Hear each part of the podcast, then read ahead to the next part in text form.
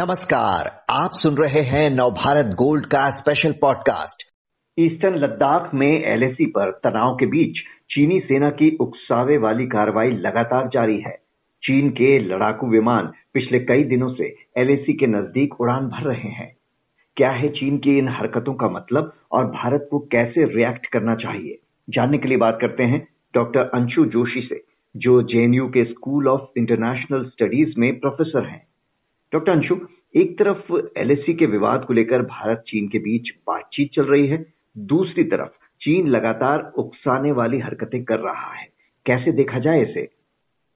अक्षय जी, जब हम चीन की प्रवृत्ति एक राष्ट्र के रूप में, एक देश के रूप में समझने का प्रयास करते हैं तो पता चलता है कि चीन शुरू से ही एक आक्रामक देश रहा है। और तरह तरह की कूटनीतिक चालों को अपनाकर वो देशों को डराता है या अपने कब्जे में करता है। एशिया के परिप्रेक्ष्य में यदि आप देखें तो हम सभी ने देखा कि श्रीलंका का क्या हर्ष चीन की वजह से हुआ। नेपाल और पाकिस्तान भी अब बर्बादी के रास्ते पर हैं, क्योंकि जिस डेप्थ डिप्लोमेसी का या कर्जा देकर बर्बाद करने की कूटनीतिक चाल का प्रयोग चीन ने इन देशों के साथ किया, उस चाल का प्रयोग वो भारत के साथ नहीं कर पाया। इसलिए भारत के साथ वो सीमा विवाद में लंबे समय से उलझा हुआ है।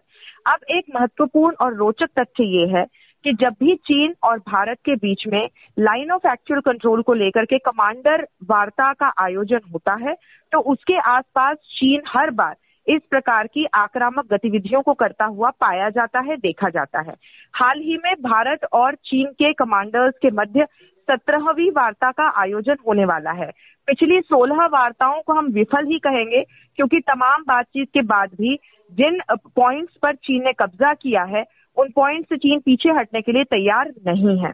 तो शायद यही कारण है कि पिछले कुछ दिनों में चीन हमारी सीमाओं के ऊपर आक्रामक गतिविधियाँ करता हुआ देखा गया है।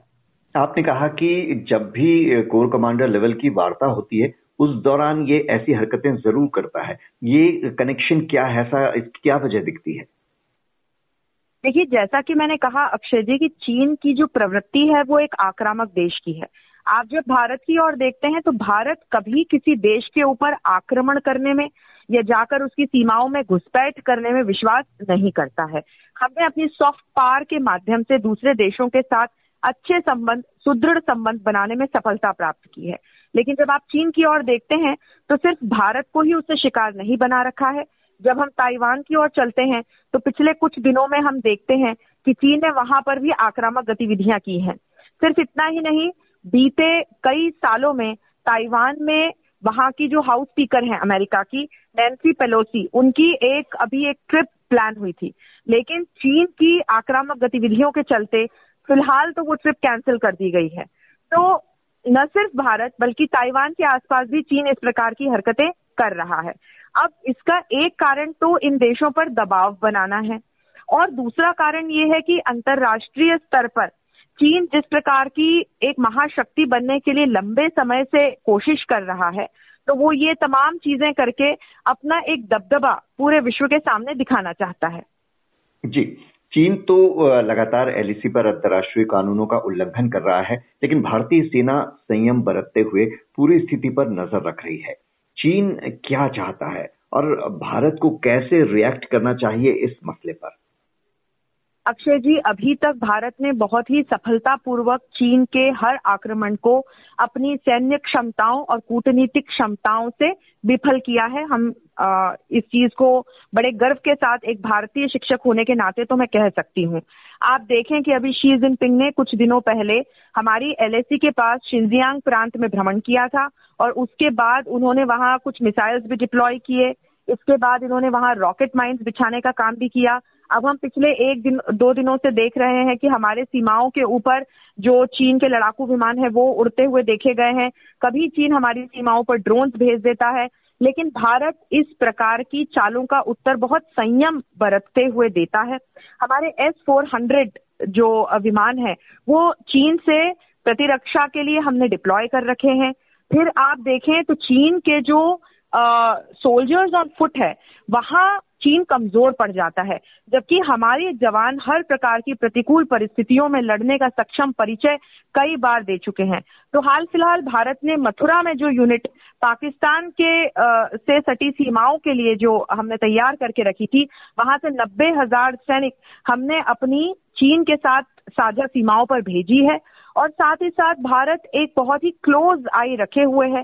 तो मुझे नहीं लगता कि चीन जो गीदड़ भपकियाँ हमें दे रहा है, या जिस प्रकार की आक्रामक गतिविधियाँ हमारी सीमाओं के ऊपर आकर कर रहा है, उससे कुछ इस प्रकार की स्थिति बने कि दोनों देश युद्ध में ही पड़ जाएँ। क्योंकि भारत अपनी तरफ़ से बहुत समझदारी का परिचय देते हुए युद्ध की परिस्थितियों को कई, बीते कई समय से टालता आ रहा है। जी, लेकिन जिस तरह से चीन लगातार एलएसी के पास इंफ्रास्ट्रक्चर मज़बूत करता जा रहा है हाल में खबर आई कि वो एलएसी पर कोई नया हाईवे बना रहा है। सीमा के नज़दीक डोकलाम के पास एक गाँव भी बसाए जाने की खबर है।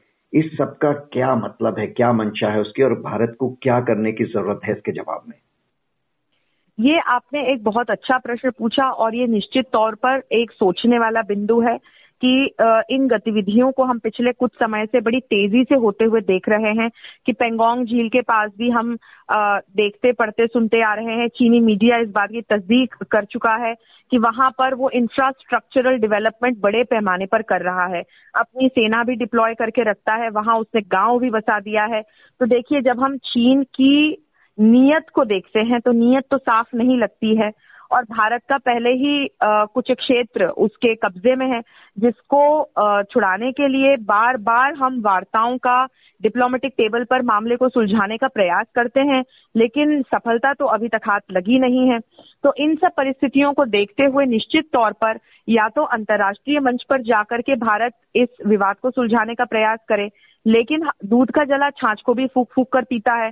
हमने कश्मीर के परिप्रेक्ष्य में देखा था सालों पहले कि किस तरह से जब मामला यूनाइटेड नेशंस में गया तो तब क्या स्थिति बनी थी। तो इसीलिए आज का जो भारत है वो इस प्रकार के किसी भी मामले को आ, अपने द्विपक्षीय वार्ता से सुलझाने का और स्वयं ही सुलझाने का प्रयास करता है। अक्षय जी एक बहुत रोचक बात है जो समझने की है। कई लोग बार बार ये आशंका जताते हैं कि चीन हम पर या ताइवान पर आक्रमण ना कर दे। पर एक चीज़ समझने की है कि चीन रशिया की तरह देश नहीं है। चीन एक मार्केट बेस्ड इकोनॉमी है। रशिया यूक्रेन के खिलाफ आज पाँच महीनों से इसलिए डटकर खड़ा हो सका है, क्योंकि उसके पास नेचुरल रिसोर्सेज हैं ऑयल एंड गैस है तो वो वेस्टर्न लॉबी का सामना, उसके लगाए गए सेंक्शंस का सामना कर पाया। लेकिन जब हम चीन की ओर देखते हैं तो आप परिस्थितियाँ देखिए। मान लीजिए कि चीन ने भारत पर आक्रमण कर दिया तो क्या आपको लगता है कि भारत का इतने सालों से इतना अच्छा मित्र रशिया जाकर चीन के साथ खड़ा हो पाएगा? नहीं हो पाएगा, पहली चीज़।